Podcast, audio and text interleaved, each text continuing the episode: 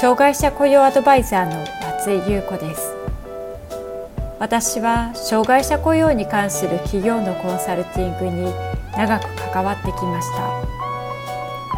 ポッドキャスト障害者雇用アドバイザー松井優子の障害者雇用相談室では障害者雇用に関する質問に対してその問題解決や新たな視点をお伝えしていく番組です。企業での障害者雇用が進んで働きたいと願っている障害者の方が一人でも多く働けるようになればと願っていますそれでは本編のスタートです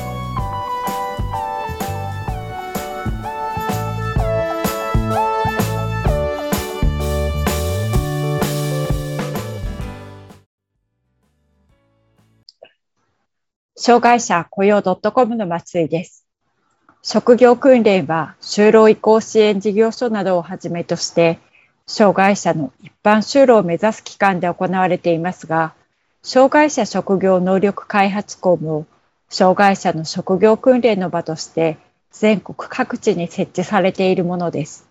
訓練内容も豊富で、数ヶ月から1年の訓練期間にそれぞれの科で専門的な知識やスキルを学び、就職を目指すものとなっています。今回は、障害者職業能力開発校の目的や、どのような場所で、どのような内容について学んでいるのか見ていきたいと思います。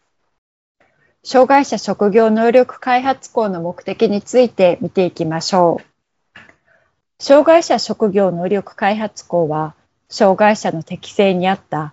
普通職業訓練や高度職業訓練を行うための公共職業能力開発施設です。職業能力開発促進法第16条に基づき、国や都道府県が設置しています。障害者に対する職業訓練については、ノーマライゼーションの理念に基づき、バリアフリー化を推進することにより、一般の職業能力開発校への入校を進めてきました。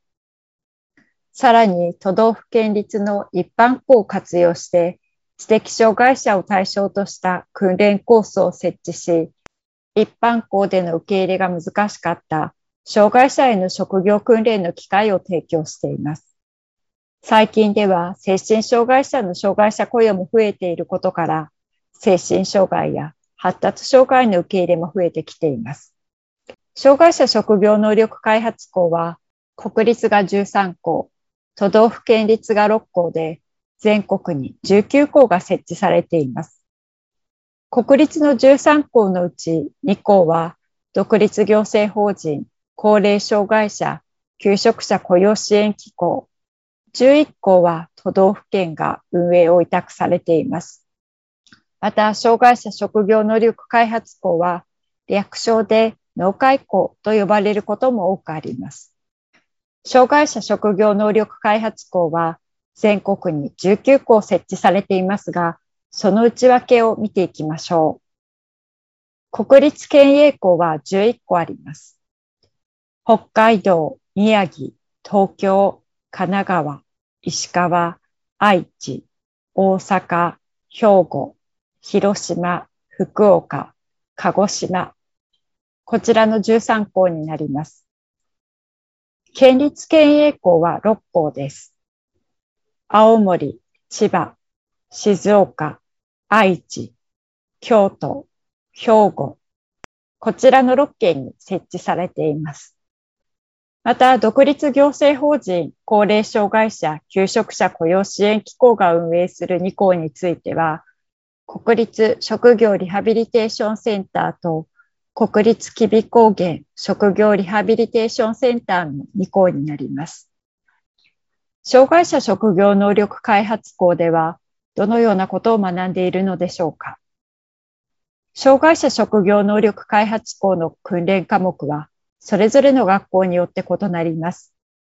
学ぶ内容としては IT を活用する専門的な技術を取得したい人には、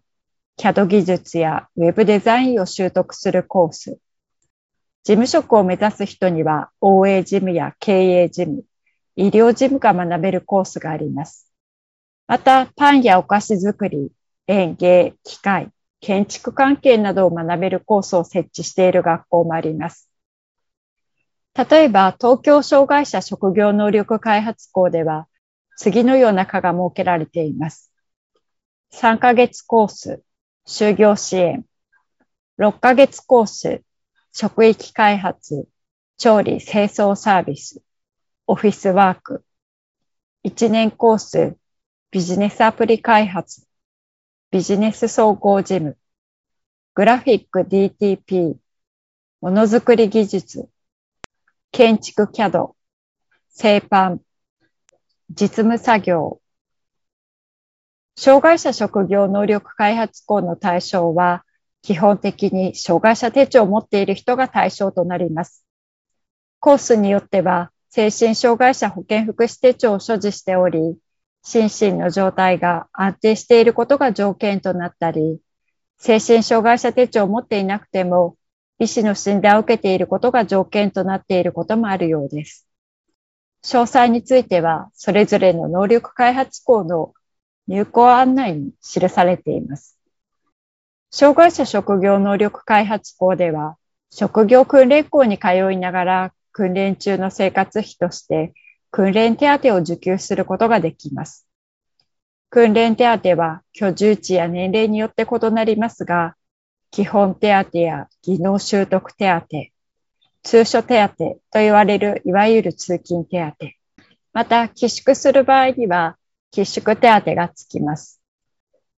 企業で障害者職業能力開発校から採用したいと思ったら、どのような活動をすればよいでしょうか？能力開発校側も学生を企業に就職させるということが大きな目標となっていますので、企業の採用予定があれば、学校の見学や校内での企業説明会、仕事の切り出しやマッチングの相談などにも協力することが多いようです。ただし、基本的に能力開発校側は、コースが終了する時期を就職時期として希望しています。企業の採用予定時期がコース終了時と合わせられるかを事前に確認しておくと良いでしょう。また、もし採用する場合には、就職後の定着支援はどのようにフォローしてくれるのかなども確認しておくと良いでしょう。まとめです。障害者職業能力開発校について見てきました。ハローワークや合同面接会、就労移行支援事業所などで自社にマッチングする人材になかなか会えないと感じたり、少し専門的なことを学んでいる人を採用したいと思ったら、職業能力開発校を活用してみることができるでしょう。内容的には就労移行支援事業所よりも施設自体も訓練内容も充実しているように感じます。しかし、専門分野を学んでいると言っても、あくまでも訓練校の中で学んでいるレベルなので、実践において即戦力となるかどうかは別問題です。以前サポートさせていただいたことのある企業からは、能力開発校から採用したものの、思っていたほどの専門的なことはできず、結局一般的な事務作業に配置換えしたということをお聞きすることもありました。また定着支援については、他の就労移行支援事業所などと比べると、学校や担当職員にもよるかもしれませんが、あまりサポートされていない印象があります。もし採用する場合には、定着支援についてしっかり話し合っておくことをお勧めします。障害者の採用では、仕事内容や組織の雰囲気に合った応募者とマッチングすることがとても大切です。就労支援機関はたくさんありますが、あなたの会社に合った就労支援機関の選び方や連携の取り方を考えていただきたいと思います。もし困っているようであれば、障害者雇用 .com でもサポートできますので、ホームページからご連絡ください。障害者雇用にすぐに役立つ3つの動画をプレゼントしています。障害者雇用に次のような悩みがある人におすすめです。障害者が働くための新たな業務を切り出すのに苦労している。障害者雇用に初めて取り組むので、何から手をつけてよいかわからない。障害者雇用を行うことに対して社内の協力や理解を得られない。3つの動画では次の点をお伝えしています。障害者の業務の切り出しのポイント。社内で障害者雇用の理解を浸透させていくための方法。人事部門ができる社内の障害者雇用をサポートする方法。関心のある方は下の概要欄から登録してください。